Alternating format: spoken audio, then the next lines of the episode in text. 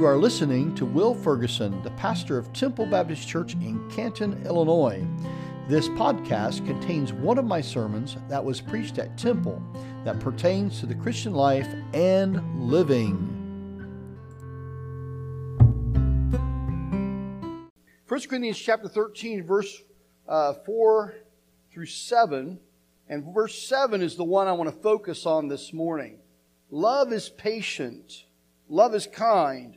Love does not envy, is not boastful, is not arrogant, is not rude, is not self seeking, is not irritable, and does not keep a record of wrongs. Love finds no joy in unrighteousness, but rejoices in the truth. It bears all things, believes all things, hopes all things, and endures all things. Now, we want to focus on this morning the things he talks about in the very last verse. That love bears all things, it believes all things, hopes all things, and endures all things. These are my favorite parts of this, what love is. Now, we look at the other aspects as what it doesn't do, but we're actually looking this morning of what it actually does do. When I say I love somebody, there are some, there are some characteristics that should show, and these should be these four things that we're going to look at. Okay? Well, let's pray and then we'll, then we'll get going. Father, we pray this morning help us to learn how you instruct us to love, how we are, how we're to receive your love. Lord, I pray that we can, we can live in a way that brings glory to you, in a way that uh, shows the world that there is a better way. There's a more excellent way, and that's called love. And I pray that you help us to do that in our lives. Of course, in Christ's name we pray. Amen. So let's look at these four terms, and, and then I'll share with you uh, some points from that. First, I want to do two things. Number one, I want you to know how Jesus loves us this way. Now, we, we sing about the cross. We know Jesus loved us in a very big way by sacrificing himself on the cross. But you know, we sometimes we need to see the small ways that Jesus loves us, right? Because, because that, that, that shows us he's intensely uh, he's interested in the small things in our lives, not just the big thing, but everything else in our lives. So that's what I hope to show you this morning, but also how, not only how that Jesus loves us this way, but also how, how we are to love other people this way. Now, you know, I can love Jennifer in the big ways. I'm, you know, I'm there when it matters the most and all that kind of thing. But there's also other little things that I should be doing in showing my love as well and not just for Jennifer, but for other people in, uh, in, in loving people. So there's four terms. Look at there, it says bears all things. So what does he mean when it says love bears all things? He means it puts up with things. It puts up with the flaws in the other person. So I'm putting up with it. That, that's what love does. Love puts up with things. It doesn't require the other person to be perfect before you care about them, right? If they're flawed, you're still going to care about them. It bears with that. And the truth of the matter is, there isn't a human being on the face of the earth that doesn't have flaws, right? We all have flaws. And so, someone who is loving, has love, is someone who bears all things. They bear the brunt of their flaws and their mistakes. Isn't that the way it is when you have babies? And you do that when you have babies? I mean, they stink. They cry. They keep you up at night. But you love them anyway. You're bearing, you're bearing through the, all the stuff because you love them. And that's what love does. The second one is it believes all things. It believes all things. It believes in a person. It believes in them. Now, the, when we're loving someone, we, we have, we would have the tendency to say, I believe in you. I believe in what you can do is optimistic. A person who loves other people. It'd be an encourager. It's the type of person that would bring, that, that love brings out the best in that person. Rather than focusing on the flaws, it bears the flaws, but it actually tries to bring the best out in that person. And sees past the flaws and believes in that person. We all need to be believed in, don't we? The third one is that it hopes all things hopes all things. Love hopes all things. It looks at the possibilities, the potential that's in another person. This is uh, looks and sees the best that can be. When we talk about believing in someone, we're talking about uh, uh, um, seeing what is now. Okay, but when we talk about hoping, we're seeing what can be, the potential.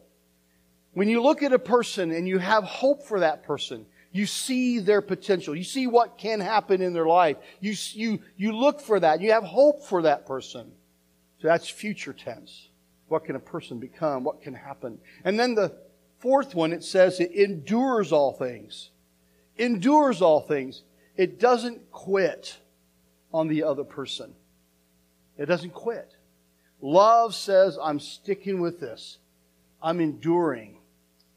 You see I, mean, I don't know how many you're watching the Olympics. I watched some, of there's just one event they go through and it's just, it's really interesting. They're going through and, and as soon as they cross the finish line, they just collapse. I mean, they, they endure to the end, but when they get to the end, they collapse. They're on the, they're on the ground and they're breathing. It's like, whoa, I guess that mountain air is pretty tough. But if we think that we love somebody and we can quit on them easily, it's not love. Love causes us to endure. So I want you to think about this. This is how Jesus loved us. This is how he loves us. He loves us by, he, he bears with us, he bears, puts up with us, right? He believes, he believes in us. He believes in us. And we don't usually, we don't usually talk about that because we, uh, we, we, we think about how depraved and how sinful we are and how wicked we can be. But Jesus believes in us. We're going to show that here pretty soon. But also, Jesus has a hope for our lives. He has a hope that we can make a difference. We can do something significant. And then also, Jesus' love for us endures. He doesn't quit on us. He's faithful. In the Jewish world, when they were making disciples, uh, it was different in that time than what we do here. In fact, Galilee, Galilee, the area of Galilee was a place that invented the word disciple. It's actually the word Talmud, Talmud. And I'm going to show, share with you that, how, how Jesus showed love on his disciples versus what we saw in the Jewish world. In the Jewish world, you had four levels.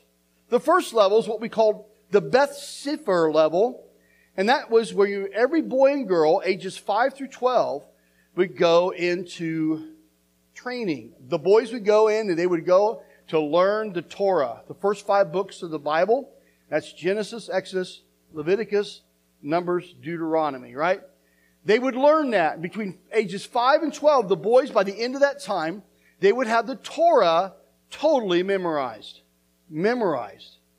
Okay? The girls, they would have separate training. They would memorize parts of the Torah, and they would have parts of Psalms and Proverbs memorized.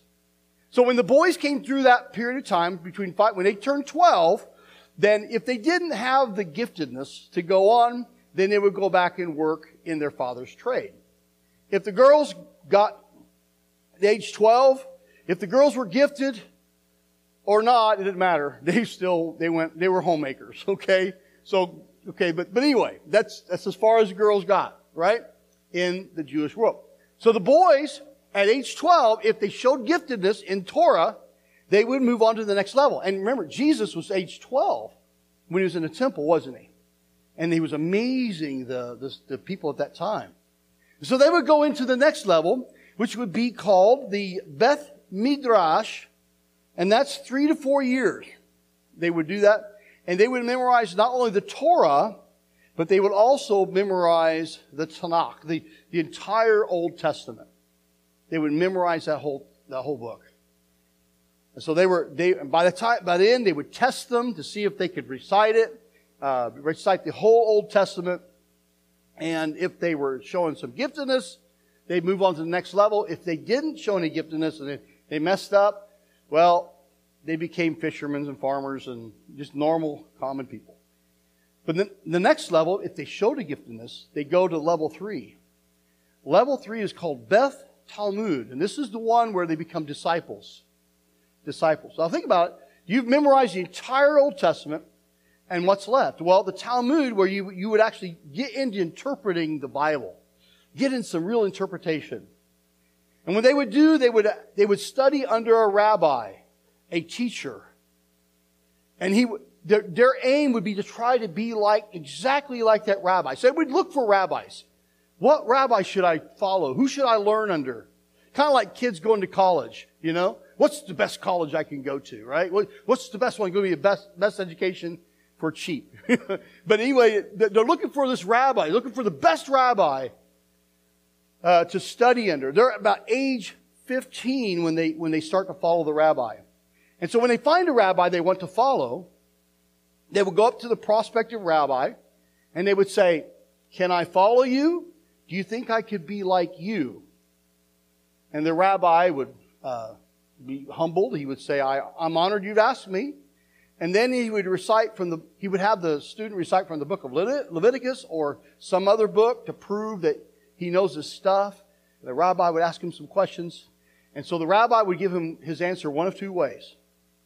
He would say, um, God has gifted you, but you do not have the gifts to be like me. So he had been refused. Now, the rabbi would say this to many people. Many people will be rejected. But once in a while, to have one who would be accepted. He says, Yes, you have the giftedness to be like me. And they would enter into the school of that rabbi. Immediately, that, that 15 year old would move in to be with the rabbi to learn everything the rabbi does, to watch him closely, to listen to the rabbi. They would, they said, they had a saying, they wanted to, they wanted to catch the dust from the feet of the rabbis. they followed him. Uh, it's crazy. So from the age of 15, and what do you think the, the, the ending age of that would be? Age 30. Can you imagine that? Here he is learning, studying with the rabbi, trying to be just like his rabbi. So from the age, so think about it, all from the age of, uh, the young age of five years old, all the way to age 30, this guy's studying and, and, and devoted his whole life to being a follower, a disciple. Now, I don't know about you. I, pro- I would fail the test. I would fail the test probably at, eight, at 12 years old. All the Torah, that's, that's tough. Going through, the, memorize the book of Numbers. That'd be really tough right? At age 30, they move to the next level. Once they, once they get to age 30, they become a rabbi themselves. You remember Jesus was age 30 when he was baptized, when he became, well, a rabbi, so to speak. Jesus began his ministry at age 30. I want you to notice his 12 disciples. Did any of his disciples, you remember his disciples?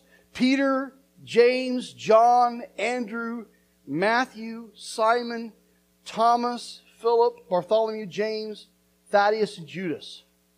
All of these disciples were men who were fishing, were tax collectors, which means that they didn't make the cut, right? They were these guys that got rejected. These were outsiders. These were guys that didn't make it in. And Jesus walks up to the, to the fishermen and says, follow me. Follow me. And Jesus is um, choosing me. He's going totally outside the way they do things, which would have taken many, many years to do. How many years did Jesus spend with his disciples? Do you remember? Was it 30? Less than 30. It was less than three years. Three years. Wow, that's radical. That's crazy. These disciples that really probably didn't memorize the Torah, they probably didn't know much about, didn't know all that stuff. They didn't follow, they weren't that, they weren't that into it. They didn't show the giftedness. But yet, Jesus chose them. He saw something in them, and He takes the initiative and invites them. They did not choose Jesus. Jesus chose them and said, You come follow me. I want you to follow me. Jesus saw something in them. He was going to bring them out. Jesus, in less than three years, trains these men. These 12 men. And these 12 men are expected to turn the world upside down. Can you imagine? Can you imagine what Jesus' love was for these disciples? Yeah, he, he, he was bearing with their faults, but he also believed in them. He believed in their potential, what they could become. He was had this hope in what they could become and what they could do. And he also endured Think about all the times that the disciples got it wrong, failed him, right? Uh, G- Peter denied Jesus Philip, Philip asked that he would show him the Father, right? Jesus has been doing this the whole time. And Philip, you don't get it? What's the deal? John, James and John wanted to call lightning down on the Samaritans. They scattered the night that Jesus was arrested. But yet Jesus still pursued them. He loved them. Jesus was confident they could be like him. He believed them, believed in them. He was confident they could impact the world. And so he gave the authorities, the keys of the kingdom to them. And he also gave to them the promised Holy Spirit. He gave to them this. All by his loving them. All by his loving them. First John chapter 4, I want you to see something. First John, verse 7 to 13. You know, here Peter's in the boat with all the disciples, and it's, it's, it's out there storming a little bit, and Peter, he goes out there. It's really kind of another funny thing about Jesus' humor. He's walking on the water, and he's going by the boat like he's going to pass them, right? Like he's going to go by. Hey guys, but he stop, but, but they stop him. And Peter says, Peter says, Lord, if it's you, bid me to come out onto the water with you. Well, first off, that tells me Jesus loved him. He says, come on out, Peter. Come on out. Jesus was excited, and Peter was excited, so he steps out of the boat, and he walks on the water. And you remember what happened. Peter saw the winds and the waves, and he became afraid, and he says he sank. And Jesus said something that I think I misunderstood. Jesus said to, to Peter, he says, Peter, oh, you of little faith, why did you doubt? Why did you doubt? Now, what was Peter doubting? What was Peter doubting? Now, oftentimes I would, I would, I would think about it, and I've even preached it, that Peter was doubting Jesus' power to keep him on the water. That kind of true. But I think Peter was doubting that he could walk on water. He was doubting in his own ability that God was giving him to walk on water. And that's what Jesus is saying. Why are you doubting you can do this, Peter? Why did you doubt? And you know, there's so much I think that God wants us to be able to experience and do, that He's interested in doing, that He wants us to share with Him, and yet we don't believe in ourselves to do it. And yet Jesus does. Who, who believed? Who believed in Peter's ability to do that? Jesus. Jesus believed in it. So Jesus was believing in Peter when Peter wasn't believing in Peter. You know? Jesus was believing in Peter in a lot of times in Peter's life. And Jesus, I believe, believes in you and me in times when we don't believe in ourselves. In fact, Jesus sees our potential. And I think there's a lot of times that Jesus in his love shakes his head. So why are they not, why don't they push forward? Why don't they be like the people I know they can be? Why can't they be the person I know they can be? Jesus' love aches and yearns for that. Have you ever, have you ever met a child? I, I drove a, drove a kid years ago on the bus. I was driving and he had all this great potential. And his, the thing he's going, he was going to, uh, I asked him, what do you, what do you want to be when you grow up? He told me he wanted to be the manager of a, of a fast food restaurant. That's okay, but I thought, I thought, you know, you need to have a little higher, you have potential. You have higher aspirations. You should, you should go for it. I think that sometimes when you love somebody, you want them to make the most of their life, to make the most of the potential. Somebody once said, God's gift to you is your potential. But what you do with your potential is your gift back to God. And I think that God believes in us, believes in you, believes in us more than we realize. He wants us to go for it more than we realize. And we want to, oftentimes we blame God for thinking that He doesn't want us to do something. Remember Moses? God called Moses to get the people out of, the, out of slavery and into the promised land. And Moses was stuck. Stuck with a belief barrier. So I want you to know this morning, God, Christ loves you. He cares about your life. He cares about you. He bears with you. He believes in you. He hopes in all things for you, and he endures. Let's read uh, 1 John chapter 4, verse 7 Dear friends, let us love one another because love is from God, and everyone who loves has been born of God and knows God. The one who does not love does not know God, because God is love. God's love was revealed among us in this way. God sent his one and only Son into the world so that we might live through him. Love consists in this not that we loved God, but that he loved us and sent his Son to be the atoning sacrifice for our sins. Dear friends, if God loved us in this way, we also must love one another. No one has ever seen God. If we love one another, God remains in us, and his love is made complete in us. This is how we know that we remain in him and he in us. He has given us of his spirit. In those verses, John shares with us, it's not that we, it's not that we love God, but God loves us first. And we must know and understand his love for us. We can return that love to him. When we fully understand how much God loves us, that motivates us to love each other. And actually, John actually tells us, he commands us to accept one another. He commands us to love one another. Why? Because he's given us the spirit of love. That's one of those things that when you do it, it happens. When, when we take the step to do it, God's spirit enables our doing when we do it. But until we do that, if we sit there and stand there and not do it, um, we will not experience the power of the Holy Spirit helping us do that. But when we take out and step out and start doing that, start loving, then we begin to experience the love of Christ afresh in our lives. I know that happens when I'm ministering, when I'm serving. I feel the love of Christ flow through me for those people, for the persons I'm loving. So how do we do this? Just do it. You are equipped if the Spirit lives in you. You have the capacity to love. Allow Christ's love and acceptance for you to sink in. And it takes time to think about it. We have it in our head. Yeah, God loves me. Yeah, God loves me. But it takes time to get it from the head into the heart. But once it grabs you, once it gets into your heart, you're caught. You, you, want, you want to love other people the way God loves you. It motivates you. And I can see Jesus doing that. What a picture of someone who bears up with everybody else. Here Jesus is on the cross, and all these people are crucifying him. And what did he say? What does he say? Father, forgive them. They don't know what to do. You hear Stephen doing the same thing.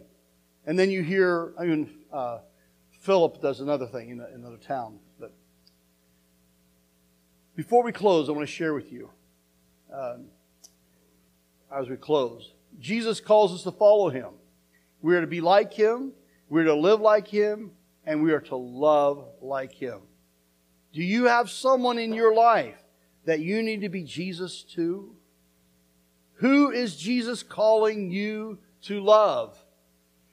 I'm going to tell you, that's a hard, that's hard. I got nailed last night. Uh, I was praying. God had, God has somebody been on my life for a long time. And I don't, I don't want to do this because it's just, you don't want to do it. Who is Jesus calling you to love? He may put somebody in your life. You may have somebody in your life you've just been, oh, I wish they weren't there. I wish to just get away. But God may be calling you to draw that person close and to care. Because God may want to be, want to pour through you into that person, or maybe more importantly, pour through that person into you. Who's God calling you to love? Maybe it's your spouse. Maybe somebody in your family, specifically. What about a friend? Or a neighbor? Somebody you're working with? What about that annoying person? The one that annoys you a lot? the impossible person, and about the enemy. You know, Jesus says, love your enemies. He commands us to do that. Now, while I share this, I want you to, I want you to be careful of to- the toxic person. There's toxic people. And that's why we have to love in truth. Because there are people we will love, and it's like, it's like, uh, pouring into an, an abyss, a bottomless pit. And the reason why, reason why there's people out there that cannot receive love because they don't believe they are lovable. No matter how hard you tell them you love them, no matter what you do, there are some people out there that just simply will not believe because they don't believe they're lovable. They think that They're suspicious about you. They're suspicious about your motive. And there's those, those toxic people are like that. And how do you help people get over that? Well, one thing you have to help them to be able to be, believe that they're lovable. And such a person, such a, it's really tragic because such a person is hard to receive love from God. Because they believe that God can't love me. Now, He'll love everybody else, but He can't love me. I'm an exception. And those kinds of people are, it's sad, but we have to help them to get over their belief barrier. That no, they're not an exception. They can be loved and they're worth, they're worth loving. And those kind of people, yes, you want to love them. You need, we need to love them, but we also need to help them to overcome a belief barrier. If you have a relationship with someone that's like that, it takes a little, it takes a little bit of doing. I've, uh, in my time as pastor, I've met people like that. Um, I've come across people. I've counseled with people like that. You have, well, for in, in marriages, you've got this person over here that's loving him or her, and it doesn't matter how much this person does. They're doing everything. This person, they, they get happy for a while, they believe it for a little while, and then all of a sudden they, they stop believing it. And they become, they just, they're self-destructive. They're, they need help. If you find that kind of person, they need help. And we, we can help them. We can do that. God wants people to know He loves them. And God goes out of His way. For the disciples, Jesus went out of His way to show them specifically He loved each one of them in a special way. And I'm going to tell you, I believe that Jesus does the same for you. If we're able to see the signs, we're able to see what He's doing around us. Uh, pretty cool. So I ask you the question Do you have someone in your life that you need to, lo- need to love like Jesus wants to love? Who is Jesus calling you to love? And probably the more important question do you believe in your heart that Jesus loves you and that he cares? That you're here in this town and, and Jesus is walking through and he would seek you out because he wants to spend time with you. I'll tell you, I'll be honest with you, there are times that I don't believe that for myself.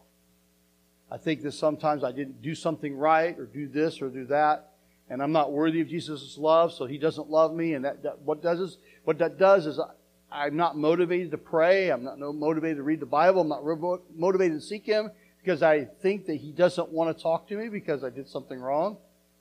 And that's the devil's lie. The devil wants to keep us away from Jesus. But Jesus loves us. He's looking forward to meeting with us. He's looking forward to the time of t- us having fellowship with Him. I think our view of Jesus sometimes needs to change. We need to change and see what He is like when He's in Scripture. How for the people He was, how for, the, for us He is. If God is for us, who can be against us? Well, let's pray.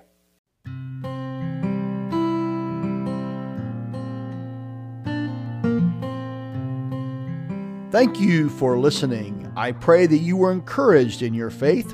This is Pastor Will. Till next time, may God bless you and keep you.